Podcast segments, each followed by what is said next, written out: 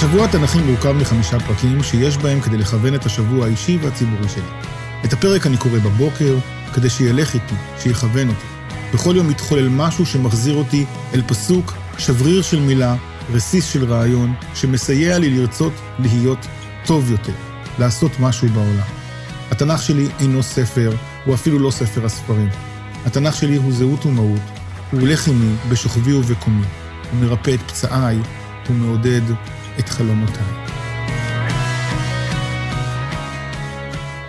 בסוף הפרק הקודם הביע משה את כעסו על השם, ומאז באתי אל פרעה לדבר בשמך, הרע לעם הזה, והצל לא הצלת את עמך. באופן מפתיע, תשובתו של האל משתרעת על פני שתי פרשות. הפסוק הראשון של הפרק, פסוק א', שייך לפרשה הקודמת, פרשת שמות. ושם נאמר כך, אתה תראה את אשר אעשה לפרעה, כי ביד חזקה ישלחם וביד חזקה יגרשם מארצו. ומיד אחר כך, מה שנראה גם כפתיחה מחודשת, אך בה בעת גם המשך תשובתו של האל, אלה הם הפסוקים הפותחים את פרשת וארא. וידבר אלוהים אל משה ויאמר אליו, אני אדוני, וארא אל אברהם ואל יצחק ואל יעקב באל שדי, ושמי אדוני לא נודעתי להם. אם ננתח את דברי התשובה, נוכל להבחין בין פסוק א' לפסוקים הבאים. הפסוק הראשון מהווה תשובה עקרונית, רעיונית ובעיקר עניינית. טענתו של משה הייתה פשוטה בתכלית. הבטחתו של האל, גם אם תמומש במלואה, פוגעת בדור שוכני מצרים. משה לא מוכן לקבל את הסבל הצפוי לבני עמו, אפילו לא ליום אחד. תשובתו של האל לטענתו של משה בהירה, אתה תראה את אשר אעשה לפרעה. אלא שהמשך התשובה מסתיר ביקורת של האל על משה. לשם כך הבה נעבוד על שתי הבחנות בלשון התנ"ך. הראשונה, ההבחנה בין השימוש במילה וידבר, כלל נקוטו בידינו שכל דיבור הוא לשון קשה, לבין השימוש במילה ויאמר, כלל נקוט בידינו שכל שימוש במילה ויאמר מתייחס ללשון רכה. ההבחנה השנייה נוגעת לשימוש המשולש בשלוש משמותיו של האל. השימוש בשמות שונים נועד להביא לידי ביטוי את צורת ההתגלות וההנהגה השונה של האל עם העולם. לפיכך, השם אלוהים מבטא הנהגה טבעית המבוססת על מידת הדין, השם השני, י"ק ו"ק, מבטא ביטוי להתגלות, נוכחות של האל, הנהגה שאינה על פי הטבע, שם זה מבטא גם הנהגה אלוהית המבוססת על מידת החסד, ואילו השם השלישי הוא אל שדי. על פי חלק מהפרשנים, זהו שם שמבטא התגלות חלקית. מי שאמר לעולמו די. עתה נעיין בתשובתו של האל למשה. וידבר אלוהים אל משה, ויאמר אליו, אני אדוני. וירא אל אברהם, ליצחק וליעקב באל שדי, ושמי אדוני לא נודעתי להם. קריאה מדוקדקת מצביעה על שימוש בלשון קשה ורכה, ומכאן ניתן להסיק שעל אף התשובה העניינית לה זכה משה בפסוק הקודם, האל מבטא עתה את כעסו בשילוב שבין לשון קשה, וידבר, המשולבת במידת הדין, אלוהים, תוך נקיטה במידה מסוימת של ריחוק, ללשון רכה, ויאמר, המשולבת במידה עמוקה של אינטימיות והתגלות, שם י"ק ו"ק. על מה ולמה כועס האל? על כך שמשה מסרב להבחין בין צורת ההתגלות החלקית לה זכו האבות, ושמי אדוני נולדתי להם, לעומת מידת ההתגלות לה זכה משה במעמד הסנה. כל אלה היו אמורים להוביל את משה לאמונה עמוקה ולהתגייסות מלאה ליישומה של בשורת הגאולה. דרכי ההתנהלות של האל מפעימות מפני שהוא מלמד אותנו שיש להפריד בין תשובה עניינית לבין כעס ורוגז. הוא מלמד איך ניתן לשלב בין דברים קשים לבין דברים הנאמרים בשפה רכה ומקרבת. עתה מבהיר האל למשה את המניעים שהובילו למימוש בשורת הגאולה. ראשית, הקימותי את בריתי איתם, לתת להם את ארץ כנען, את ארץ מגוריהם אשר גרו בה. היינו מימוש ההבטחה לאבות. שנית, וגם אני שמעתי את נאקת בני ישראל, אשר מצרים מעבידים אותם, ואזכור את בריתי. היינו, חמלת האל על סבלם של בני ישראל. הפסוקים הבאים ידועים ככאלה המביאים לידי ביטוי ארבע לשונות של גאולה. אמנם נחלקו מפרשי המקרא, אם ארבע לשונות יש כאן, או חמש, ואף על פי כן, לדורות, אולי בהשראת מרכזיותה של הספרה ארבע מסביב לאירועי חג הפסח, התקבעה בתודעה המסורתית העובדה כאילו הכתוב עוסק בארבע לשונות של גאולה. אלה הפכו למעין קוד סודי לתיאור הגאולה ושלביה.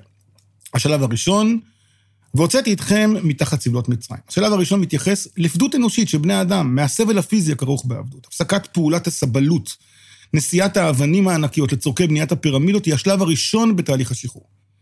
שלבי הגאולה המתוארים בפרשה תואמים במידה רבה את פירמידת הצרכים של מאסלו. אברהם מאסלו, פסיכולוג יהודי, טען שלאדם סולם ערכים בסיסי, סולם צרכים בסיסי.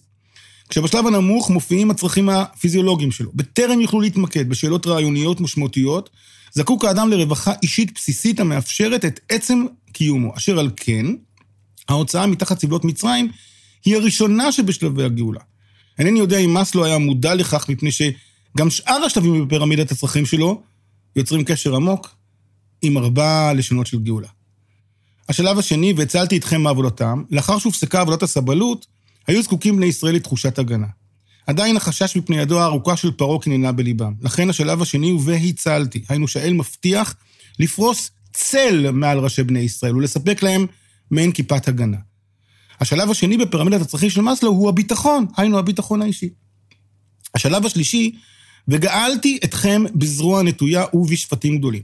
עתה הגיע עת הגאולה, בחש העם את מידת הקרבה בינם לבין האל.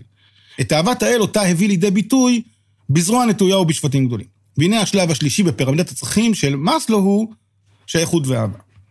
השלב הרביעי, ולקחתי אתכם מלעם, והייתי לכם לאלוהים, וידעתם כי אני אדוני אלוהיכם המוציא אתכם מצחת סבלות מצרים. כלומר, עתה לאחר שיגאל העם, יש צורך ביצירת תוכן לאומי, רעיונות מכוננים, המעניקים משמעות לחיים. דומה שגם כאן, שני השלבים האחרונים בפירמידה, תואמים את הקוד הסודי של פרק ו', משמעות. קוד הגאולה הלאומי הוא במידה רבה גם קוד גאולה אישי. אי אפשר להתעלם ממנו, ממשמעותו, מהשלכותיו על חיי הפרט ועל חיי האומה. אולם, לצד תיאור זה של שלבי הגאולה, ניתן לפרשם גם בדרך אחרת. כל שלבי הגאולה, המתוארים בפסוקים אלה, פונים אל התודעה של האדם. סבלות מצרים אינם אלא ביטוי לתופעה מנטלית המאפיינת עבדים. הם הופכים לסבלניים, הם מקבלים את הסבל בסבלנות. השלב השני הוא והצלתי, המרת צילו של פרעה בצילו של האל. השלב השלישי הוא וגאלתי, היינו המשגה של המציאות בשפה רוחנית. לא רק הצלה יש כאן כי אם גאולה.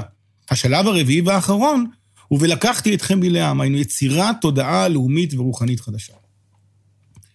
סיום תיאור דרכי הגאולה מהווה ביטוי לתוצאת התהליך. והבאתי אתכם אל הארץ אשר נשאתי את ידי לתת אותה לאברהם, ליצחק וליעקב, ונתתי אותה לכם מורשה אני אדוני. אמנם, יש שראו בפסוק והבאתי ככזה המתאר את לשון הגאולה החמישית.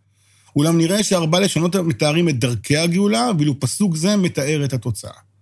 הפסוק גם עומד על הבחנה בין שני מושגים דומים אך שונים בתכלית. ירושה לעומת מורשה. הראשון, ירושה, נוגע לחפצים, השני, מורשה, נוגע לערכים. הראשון מדגיש בעיקר שווי כספי, השני שווי רעיוני או מנטלי. אשר על כן מדגיש האל שהארץ אינה רק נחלה קניינית, כי אם בעיקר מרחב רעיוני. על אף הסדר המובהק של קוד הגאולה, מבהיר הכתוב.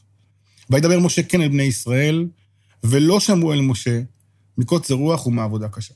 הקריאה הפשוטה בהירה בתכלית. עבדים, אנשים הסובלים מהשפלה, לא מסוגלים להטות אוזנם לבשורת גאולה עתידית. אנשים השקועים במדמנת החיים אינם מסוגלים להתפנות ולעסוק בעניינים רוחניים. ואף על פי כן, מיד אחר כך מדגיש הכתוב, בוא דבר אל פרעה מלך מצרים, וישלח את בני ישראל מארצו. בדרך כלל עלינו להתחשב ברצונות הזולת, לפעול בדרך המשתפת את ציבור השומעים. אבל לפעמים אין ברירה. לפעמים צריך לעבור מעל הראש, לפעול לטובת האחר, גם אם הוא לא מאמין בסיכויי הגאולה הקרבה ובאה. אולם, פרשנות אחרת מבקשת להדגיש, ולא שמעו אל משה מקוצר רוח. משה היה קצר רוח. דברים אלה מתיישבים עם אמירותיו של משה בפרקים הקודמים, כמו גם דבריו בפסוק הבא. וידבר משה לפני אדוני לאמור, את בני ישראל לא שמעו אליי, ואיך ישמעני פרעה ואני ארל שפתיים. משה יחזור על טענה זו שוב בסיומו של הפרק. החלק השני של הפרק מעלה תהיות רבות. אתה עובר את התורה לתאר את ראשי בית אבותם. נראה שהכוונה פשוטה. תיאור השושלת שהובילה ללידתם של משה ואהרון.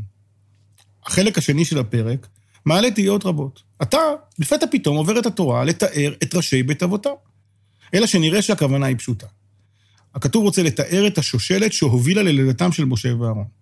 מפני כבודם של ראובן ושמעון, מתאר הפרק גם את צאצאיהם. דומה שתיאור זה לא נועד, אלא כדי להעביר בסופו. הוא, אהרון ומשה, אשר אמר אדוני להם, הוציאו את בני ישראל מארץ מצרים על צבאותם. דומה שייחוסם נועד להדגיש את היותם אנשים רגילים. הם גדלו לאב ואם כאחד האדם. לא מדובר באנשים עם כוחות על-טבעיים. דומני שראוי יהיה לצטט מתוך דבריו של רבי שמשון רפאל הירש. ביום בו דיבר אדוני אל משה בארץ מצרים, הכל הכירו את הוריו והורי הוריו, דודיו ודודותיו, את כל ייחוסו ואת כל קרוביו הכירו. זה שמונים שנה ידעו כבשר ודם, כפוף לטבע האדם על כל ליקוייו וחולשותיו, על דאגותיו וצרכיו. איש ככל יתר האנשים, ביניהם נולד וחונך. הוא משה ואהרון. הם המדברים אל פרעה. בשר ודם ככל אדם. ובהם בחר אדוני להיות לו לכלים בעשיית מלאכתו הגדולה. בשר ודם ככל אדם, והם ביצעו את מלאכתו הגדולה של השם.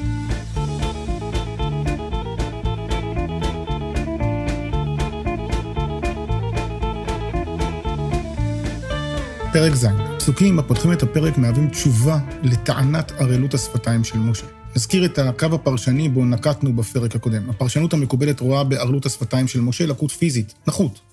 הוא מתקשה לראות כיצד יוכל לסחוף עם של עבדים לקראת גאולה ניסית בשעה שכושר הביטוי שלו לקוי. על פי פרשנות זו, הפתרון שמציע האל הוא שימוש ביכולת הביטוי של אהרון. אולם אם כך הם פני הדברים, מדוע מזכיר משה שוב ושוב את אי התאמתו? הרי האל הציע פתרון הגיוני וראוי. הפרשנות השנייה ביקשה להציג את ערלות השפתיים לא כנכות פיזיולוגית, כי אם כחוסר התאמה אישיותי. משה טוען שהוא קצר רוח ואין ביכולתו להנהיג את העם. אתה פונה אליו האל, ויאמר אדוני, אז כמו שפירשנו בפרק הקודם, זוהי אמירה רכה, שיש בה התגלות אינטימית אישית. אל משה, ראה, נתתיך אלוהים, זאת אומרת, אני לא מבקש ממך לשנות את אישיותך. כבר הסברנו, אלוהים זו מידת הדין, ואלוהים הוא גם שופט. אז ראה נתתיך אלוהים לפרעה, ואהרון אחיך יהיה נביאך. זאת אומרת, אהרון לא יהיה אלוהים, דיין ושופט, כי אם איש אשר רוח בו נביא. פרשנות זו אינה מציגה את אהרון כמי שעניינו לשמש רק כפה למשה, אלא כמי שאישיותו נדרשת להצלחת בשורת הגאולה. הפסוקים הבאים חושפים אותנו לאחת הסוגיות המרכזיות במקרא. הבסיס הקיומי לאותו של אדם נברא בצלם אלוהים, תלוי בעקרון הבחירה החופשית. אשר על כן, הפסוקים הבאים מעוררים שאלה חריפה. ואני אקשה את לב פרעה, והרביתי את אותותיי ואת מופתיי בארץ מצרים. ומכיוון שכך, ולא ישמע עליכם פרעה. במהלך הפרקים הבאים יחזור מוטיב הקשיית הלב כמה פעמים. פעמים בביטוי זה, ופעמים משתמש הכתוב בלשון וחיזקתי. אז כיצד אה, מתיישבים הדברים לנוכח העובדה שיש כאן לכאורה שלילה של הבחירה החופשית של פרעה? הרמב"ם ביקש להבחין בין חמש המכות הראשונות, בהן הקשה פרעה את ליבו מבחירה, לבין חמש המכות האחרונות, בהן האל העניש את פרעה מידה כנגד מידה בהקשיית ליבו.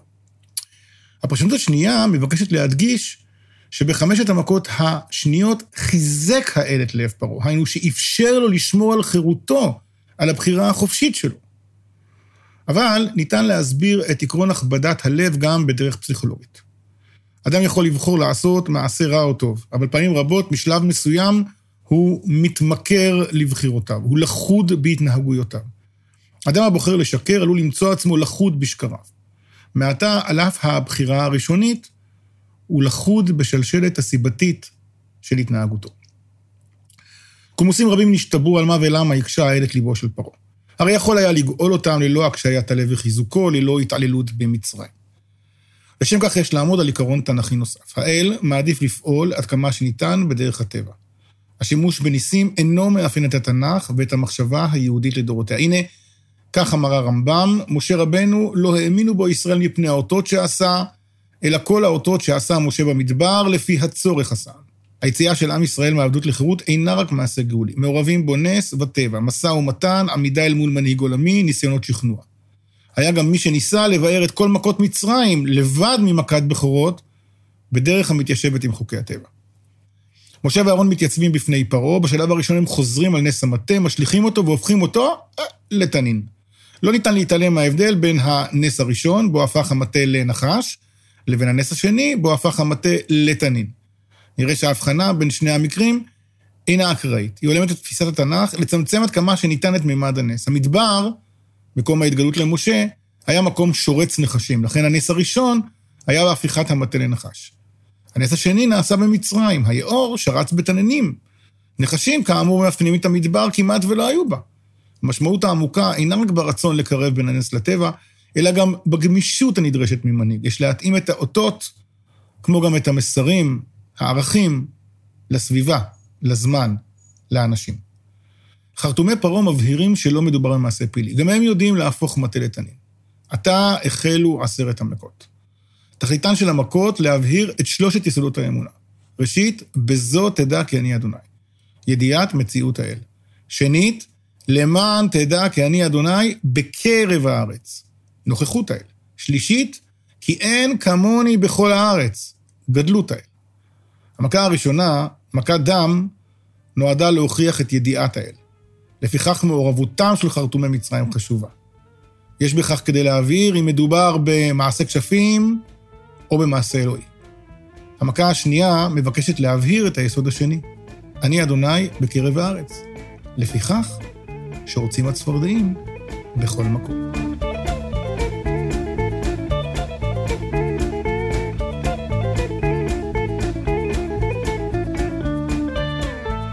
פרק ח' פרעה אינו ממהר להאמין שמשה מדבר בשם האל. הוא יודע שיועציו מומחים בלחשים מיסטיים, ועתה הוא מבקש לבחון את מידת המהימנות של דברי משה. לכן הוא מבקש מהם, העתירו אל אדוני ויסר הצפרדעים. כלומר, הוא מבקש לבחון האם משה ואהרון קוסמים הבקיאים בלחשים, או שבע עובדי השם המתפללים לאל כל יכול. לכן הוא אומר להם, העתירו, התפללו. מבחן הסרת הצפרדעים באמצעות תפילה יכול לשמש ראיה למציאות האל. בד בבד לא ניתן להתעלם מהכישלון המנהיגותי של פרעה. המלך העריץ מבקש שהצפרדעים יסורו ממני, ורק אחר כך הוא מעמי. הוא מבחר את הדאגה לעצמו על פני הדאגה לעמו. משה מבקש להעמיק את ההוכחה בדבר מציאות השם, אשר על כן הוא פונה לפרעה בהצעה, התפאר עליי, למתי אעתיר לך ולעבדיך ולעמך, להכרית הצפרדעים ממך ומבתיך, רק ביאור תישארנה. להצעה הזאת תכלית בהירה. משה מבקש למנוע מפרעה לחשוד שהוא יודע שהצפרדעים עומדים לסור בשל אילוצים טבעיים, כגון שינוי אקלים או משהו מהסוג הזה. לכן הוא מציע לפרעה, תבחר אתה את הזמן המדויק שבו יסורו הצפרדעים, כך יוכל להוכיח לו את מידת שליטתו של האל בתהליך. פרעה ממהר לנצל את ההזדמנות ומשיב למחר, ומשה עונה כדבריך. עתה נוכל לומר שמשה ממלא שתי שליחויות, האחת, להוציא את עמו ממצרים לחירות, השנייה, למען תדע כי אין כאדוני אלוהינו. אפשר גם לשבח את התנהלותו של פרעה. שלא כאותם מנוהים אחר כשפים ולהטים, פרעה מבקש לברר את המציאות האלוהית עד תום. המכה הבאה, מכת קינים, מעמידה את פרעה בפני שוקת שבורה. מומחי הכשפים והקסמים שלו נאלצים להודות, אצבע אלוהימי. ההוכחה הזו למציאות האל איננה הוכחה תנכית יהודית, כי היא הוכחה מצרית. היהדות סירבה להאמין באלוהי הניסים, אלא באלוהי המשמעות. מעולם לא ביקש התנ"ך להאמין באל בשל הנהגה החורגת מכללי הטבע. סיפורי התנ"ך ברובם מדגישים את פעילותו של האל בקרב הארץ. אשר על כן ההכרזה אצבע אלוהים אינה מהווה עדות אמונית למציאות האל, אלא שפרעה הקשה את ליבו. עתה מתחולל תהליך מפעים. פרעה מאבד את אמונו בחרטומיו, אך בה בעת הוא מסרב לקבל את אלוהי משה. המכה הרביעית, ערוב, מעמידה את פרעה בפני מציאות חדשה. הקינים הפריעו לו קיומו של סדר יום נורמלי. עתה פורצות חיי טרף המסתתרות ביערות ומסתובבות ללא הפרעה בערי מצרים. בדרך כלל חיות נוטות להסתתר, הן ממתינות לשעת כושר כדי להסתער ולטרוף. נוכחותן בקרב אנשים מצביעה על כך שהן לא מפחדות. יש בכך כדי להעביר לפרעה, איבדת את כוח ההרתעה, אינך שולט עוד בארצך. מנהיגותו של מלך מצרים בנויה להיותו שליט על, שילוב של אל אדם. נוכחותם של החיות מהווה סמל עמוק המעביר לפרעה, החיות אינן עוד בשליטתך כי אם בשליטת האל. מפרשים רבים עמלו על מציאת סדר פנימי בתוך עשרת המכות. החלוקה המפורסמת היא זו של רבי יהודה, שנתן בהם סימנים, דצח עדש באחיו. החלוקה אינה אקראית. המכה הראשונה בכל סדרה, דהיינו דם בסדרה הראשונה, ערוב בשנייה, ברד בשלישית, כוללת גם התראה, היא תמיד מתרחשת בבוקר, והיא תמיד על שפת היאור. המכה השנייה בכל סדרה, דהיינו צפרדע, דבר והרבה, כוללת אמנם התראה, אבל הכתוב לא מציין זמן ומקום. המכה השלישית בכל סדרה, קינים, שכין וחושך, אינה כוללת התראה. זו איננה חלוקה אקראית. הראשונה היא בעלת אופי דתי, האל החשוב במצרים היה אל השמש, המון רע, ואילו היאור מבטא את הופעתו של התנין אל הרוע. אשר על כן המפגש בין משה לפרעה בבוקר על שפת היאור נועד לעמת את פרעה עם אמונותיו. לעומת זאת, מכה הכוללת התראה בלבד, כגון אה, מכת צפרדע, אינה מכה דתית, כי היא מכה שתכליתה עסקת תן וקח, ובמרכזה הוצאת ישראל ממצרים. ואילו המכה השלישית בכל סדרה נועדה להצביע על גדלותו של האל.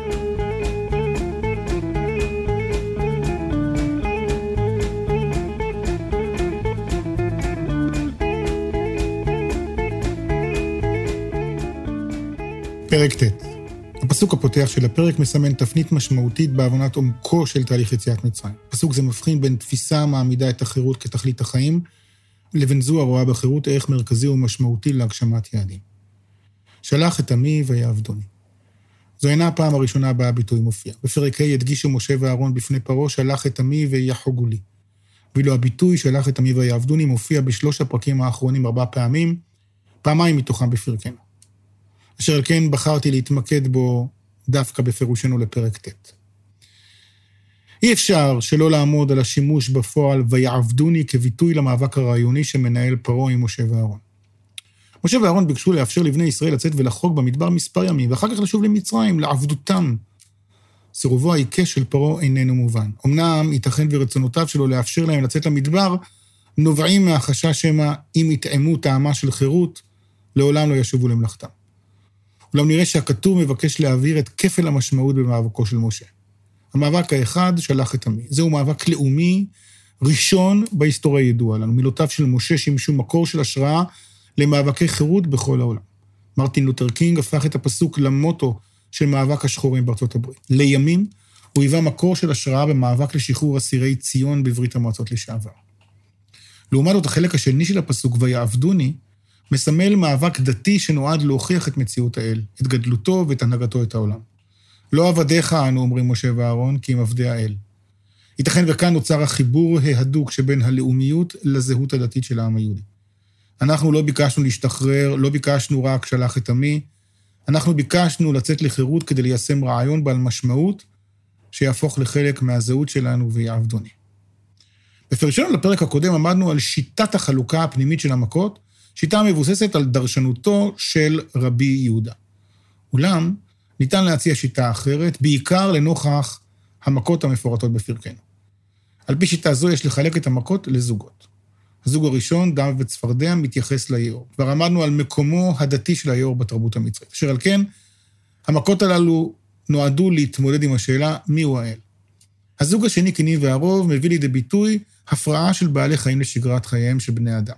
בכך מבהיר האל שרק הוא זה המעצב את הכללים מי עליון על מי, האדם או הבהמה, מה מקומו ומה משמעותו של האדם בעולם.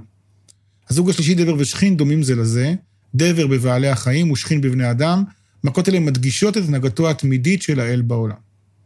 הזוג הרביעי, ברד והרבה, מבהירים שגם הקללות, הנראות ככאלה המונעות מכוחם של איתני הטבע, מונהגות על ידי האל. הזוג החמישי והאחרון, חושך ומכת בכורות, מבהירות את התוצאה.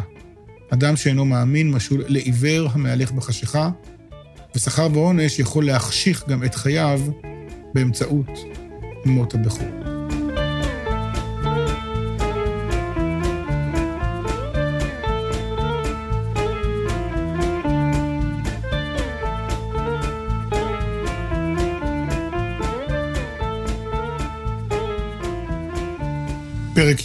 פתיחת פרק י' מעמידה מטרה נוספת בתהליך העמידה של משה ואהרון אל מול פרעה. עד כה עמדנו על השחרור הלאומי ועל השחרור הדתי-אמוני. אולם עתה נראה שלמכות מצרים יעד נוסף, לשכנע את בני ישראל להאמין באל ולראות בפרשת המכות חלק מרכיב זהותי עמוק, אותו יעבירו מדור לדור. ויאמר אדוני אל משה, בוא אל פרעה, כי אני הכבדתי את ליבו ואת לב עבדיו, למען שיתי אותותיי אלה בקרבו, ולמען תספר באוזני בנך ובן בנך את אשר התעללתי במצרים, ואת אותותיי אשר שמתי בם, וידעתם כי אני אדוני. קל להבחין בשינוי המגמה של הפרק. אתה לא פרעה עומד במוקד, כי אם העם. התנ"ך מבקש להפוך את פרשת היציאה ממצרים לתשתית רעיונית שתלווה את העם בעתיד, בבחינת מעשה אבות, סימן לבנים. בדורות הבאים סוגים שונים של פרעה יבקשו לשעבד את העם. בדורות הבאים יקומו יורשים למשה ואהרון, הם יתייצבו לפני מנהגים אכזריים וידרשו מהם לשחרר את בני ישראל. צעירים עלולים ליפול לייאוש, לחשוב שאין תכלית לעם היהודי, שהגיע הרגע של כליה. ברגעים אלה יספרו ההורים לילדיהם את סיפור יציאת מצרים. הוא יהווה תשתית ליציאות מצרים שיבואו עלינו בעתיד. בפתח הפרק מכת הרבה. פרעה מבקש ממשה ואהרון להסירה מעליו ומשה נעתר לו. לאחריה באה מכת חושך. על פי רבי יהודה, מכת חושך חותמת את המבנה המשולש של המכות. מכת בכורות, המופיעה בפרק הבא, אינה אלא בחינה של מידה כנגד מידה. פרעה ציווה להשליך את כל הבן הילוד ליאור, עתה הוא קובר את בכוריו שלו. אבל מכת חושך מאפשרת לנו מבט שונה לחלוטין על עשרת המכות. כבר הבהרנו את המגמה הטבעית של המכות. עתה ניצד בעקבותיו של מדרש חכמים, הרואה בשלושת הפרקים האחרונים מדריך לניהול מלחמות. אז הנה המדרש. אמרו רבותינו זיכרונם לברכה, כטקסים של מלכים הביא הקדוש ברוך הוא עליהם את המכות. כלומר, הקדוש ברוך הוא יצר את עשרת המכות כמו טקטיקה של מלכים. מלך בשר ודם, כשמדינה מועלת עליו, משלח אליה לגיונות ומקיפים אותה. בתחילה, סוחר רמת המית שלהם. חזרו מוטב, ואם לא מביא עליהם כלענים. חזרו מוטב, ואם לא יורה בהם חיצים. חזרו מוטב, ואם לא מביא עליהם ברבריים. חזרו מוטב, ואם לא מביא עליהם דורמוסיות. חזרו מוטב, ואם לא זורק בהם נפט, וכן הלאה הלאה. חזרו יפה, ואם לאו, הורג גדולים שבהם. כך הקדוש ברוך הוא בא על מצרים כטקסין של מלכים.